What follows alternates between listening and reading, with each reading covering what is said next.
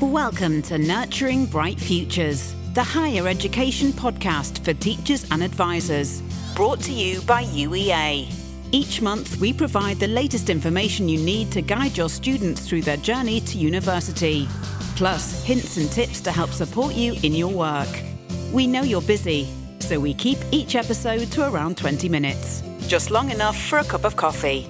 So, pop the kettle on and let's get started.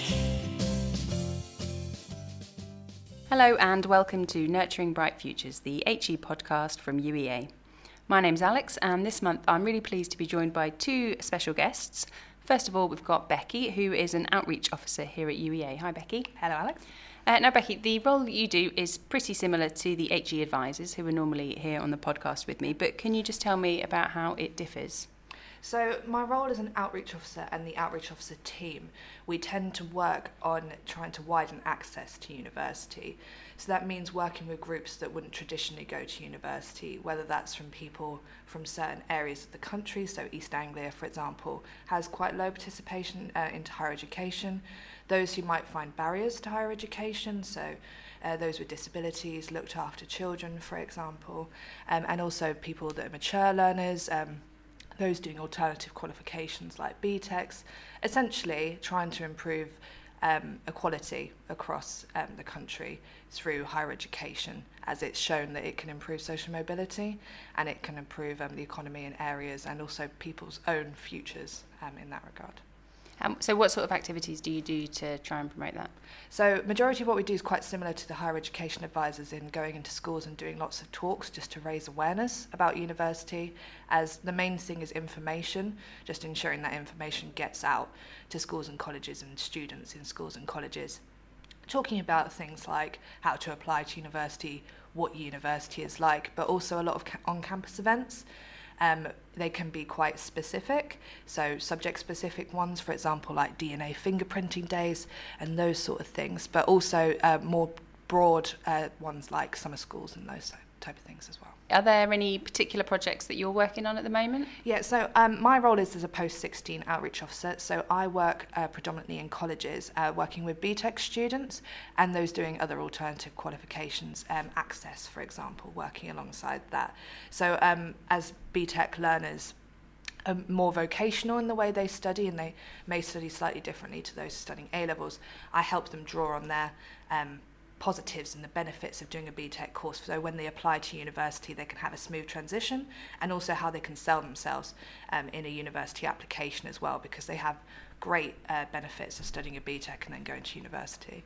Do you think there's sometimes a perception that BTEC students and university that you know that that doesn't mix? They're not right for university. I think there is a quite a common misconception that um, a lot of BTEC students think I'm practical, I'm vocational, so I will go do an apprenticeship, I'll go straight into work.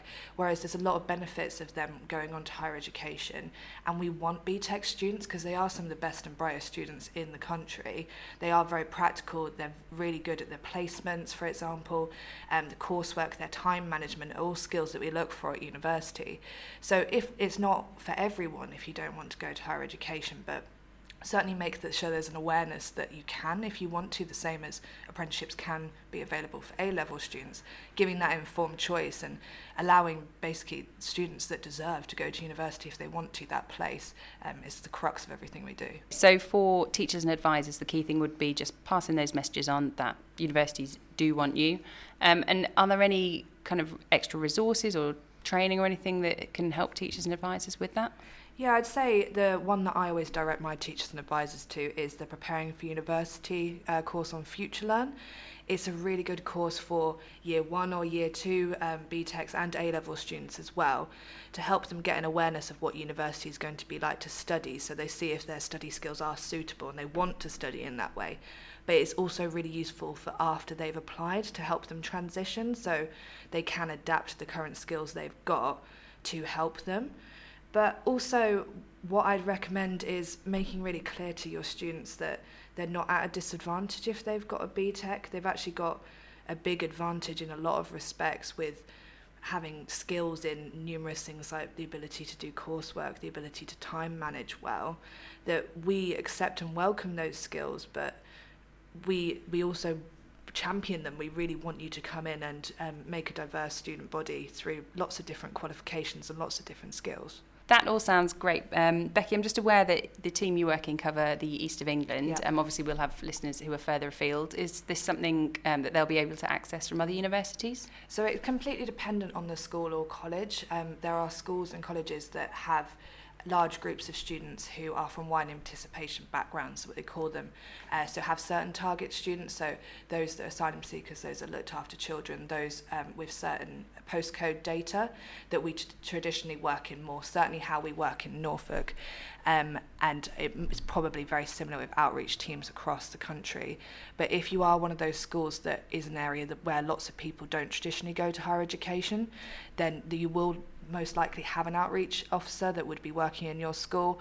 Um, we are called different things. We're sometimes called widening participation officers, or you might have a higher education champion or someone through the NCOP or UniConnect um, services as well. So do utilise those if you are in one of those areas. But we work seamlessly alongside um, the re- recruitment teams at universities as well.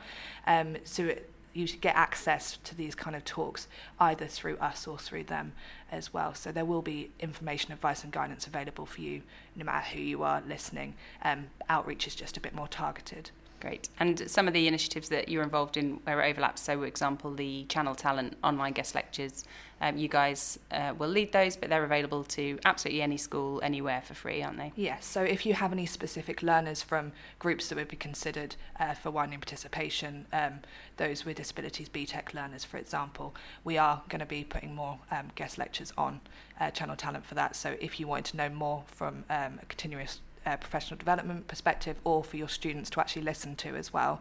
Um, we will be talking about how to go to university from one of those subgroups as well. Great. And anyone can sign up for those at channeltalent.co.uk. Yep, and just click on the link. Nurturing Bright Futures, the higher education advice podcast for teachers and advisors. Brought to you by UEA. So, yeah, I'd like to welcome Ben Garrod. Uh, ben is a professor of evolutionary biology and science engagement here at UEA, as well as a conservationist, author, and award winning broadcaster. Hello, Ben. Hi. So, um, I'm just going to ask you some questions today about all sorts of things UEA and um, all of your work. So, first, you've lived and worked all over the world. What made you want to come to UEA? I have. So I'm Norfolk born and bred. I was born and raised in Great Yarmouth, which I'm very proud of. Yeah. But the world's a big place, and I grew up in pubs, and we had sailors and lorry drivers and, and people who travelled all around the world for different different jobs. And I thought, why can't I? So the moment I was old enough, I was 17, and maybe I think just turned 18, and I disappeared to Madagascar for, for nearly seven months. Never really been outside Britain. I've been to Greece a couple of times with mum and dad as a kid, but this idea that I could go and do it was always instilled in me since I was very small. And I've been to Madagascar and worked and lived out there, the Arctic, right across Africa, China, Indonesia, South America, worked and lived in all these places. But I love coming back to Norfolk because partly it's home, but also because it's, it's a really special place in terms of its wildlife for me. There's, there's some things here you will never see anywhere else in the world. And I think we lose sight that it's just Norfolk or it's quaint old Norfolk. It's not, it's internationally important, and I, I love that. Be- beats Madagascar any day. um, and what have been some of the highlights of your first year? So, yeah, as I've been here for a year. Um, just a couple of weeks ago, so Oh, I'm just happy anniversary. Thank you very much, um, and I'm celebrating celebrating still being here, and I love it. I really enjoy being at UEA because it goes back to that, that previous question. It's it's very, very local. So we've got, was it 17, 18,000 students here, but 25% of those are from the Norfolk area. And Yeah. that's something we should really celebrate. But it's not just a local university, it's a local university that has international potential. And I've been talking to friends and colleagues and students here, and there's everything from a local focus really into a niche of, of local species or local local uh, history, right up to people who are working with, with space. So UEA is one of these wonderful places that celebrates and endorses the local, but actually the sky's not even the limit anymore. The space is the limit, and there are very few places that I've been to and worked. I've worked at this is my fourth university now, where we can have that wonderful spectrum of, of focus, but also potential. Um, and has there been any highlights of this year for you? Anything particularly that um, has been groundbreaking or anything like that? It, with any job, you think with first year, I'll, I'll go in quite gently. That's not the case here at Yeah. all. And that's really nice, actually. So I've just finished a block of teaching with uh, a bunch of my undergraduates, first years who've just come in, and we're looking at evolutionary biology. So everything from the weird and wonderful sex lives of animals right through to what makes us human and what drives evolutionary change. And that that engagement with students is lovely because we're really exploring some fundamental but quite difficult concepts. And that that's that's my highlight. But also, we've done some other amazing things as well. We've just opened this incredible brand new science building. Um, I can see it from the window actually, just next to us here. Um, and it's, it will allow us again to exploit that international potential here. So I was here the day it was opened. I brought a friend and colleague of mine, Dr. Jane Goodall, um, quite a renowned um, primatologist and conservationist. She came and opened this building, and she, the legacy now is here for generations ahead. So this in- incredible new building and the staff and the research that will go on in there is something we should really celebrate, and that's been a massive highlight for me. But we've also had. Norwich Science Festival, with which UEA is heavily involved, and, and a whole bunch of other things. So yeah, in terms of my first year, it's been it, I've hit the ground running, which Yeah. is lovely. Certainly, no, no easing in there No, for you at no. all. Um, and also, on top of everything else, you're a patron of the Youth STEM Award. Um, can you tell us a little bit more about that award? Yeah, so something that's really important to me is that I'm still involved with a lot of local charities. So I'm a trustee for the Norfolk Wildlife Trust, I'm patron for the Norwich Science Festival, and also patron for Youth STEM Awards. In a nutshell, and I think they'd probably slap my wrist for saying this, the way I tell someone who's never heard of it before, it's if you know what Duke of Edinburgh Awards are, we all do, Yeah. this is the equivalent for geeks. Oh, amazing. And I'm a geek, and we should be really proud to be geeky. If you want to get into science or technology, engineering, maths, or medicine, this is something where you can earn effectively qualifications, which, which are recognised higher up the tree. And we're doing this, um, the Youth STEM Awards, right from school age, right up to, we're hopefully now including university level as well. Amazing. And we're starting to see the, the fruits of the labour of, of people who are going through, young people going through this, and they're having to do community work, and they're having to do different areas of, of expertise and, and uh, training and volunteering in order to attain their bronze, silver, and gold. It's a really nice way to allow young people to get a taster of these different areas of STEM, um, as well as gaining experience that we can then look at higher up and say, right, you've done this, you've done that, wonderful. Let's let's let's work with your skills now. Um, can be put on personal statements and Absolutely, yeah. And this is something that started in Norfolk, and this is a, g- another great example of why Norfolk's so good in so many ways. It's starting in Norfolk, and we're really building a, a powerhouse here. But hopefully, my ambition and, and the rest of the Youth STEM Awards team is to roll this out nationally because this is such a good project. And I know they've already got collaborative partners right across the British Isles right now. So watch this space. This is something that will be endorsed and definitely helping careers of young people who want to show that they're not just going through the school and college process, which is important, but making yourself have these extra skills, you're effectively a little Swiss Army knife. If you've mm. got these extra abilities, these extra skills, these extra extra USPs, that's only a good thing. Hmm. and what age group is it for? It goes right through from uh, late primary. I think you've got to be. I think it's twelve at the moment, right through to uh, FE level and uh, coming into university level as well. So it's right across the spectrum. And the nice thing is we're tailoring it according to the age groups as well. So it's not pandering to the the younger kids especially, and it's not above their heads either with just the older students either. So it's it, by going through bronze, silver, and gold, you've very much got to tailor your own contribution.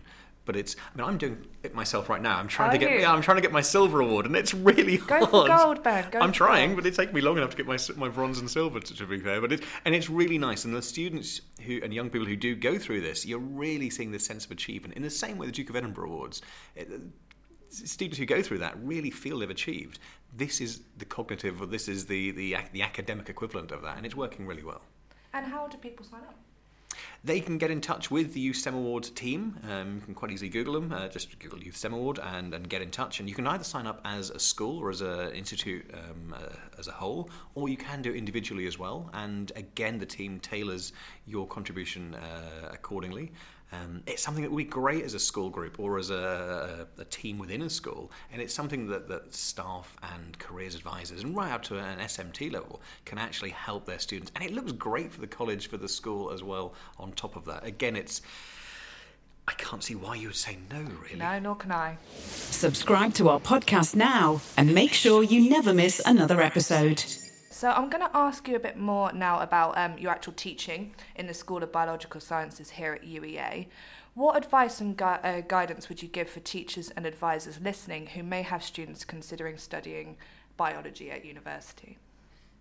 my only advice is absolutely go for it. Yeah. I'm, of course, I'm biased, but uh, there's I've got friends and colleagues who work in different areas of science and non-scientists alike, and I think the same applies to everyone really.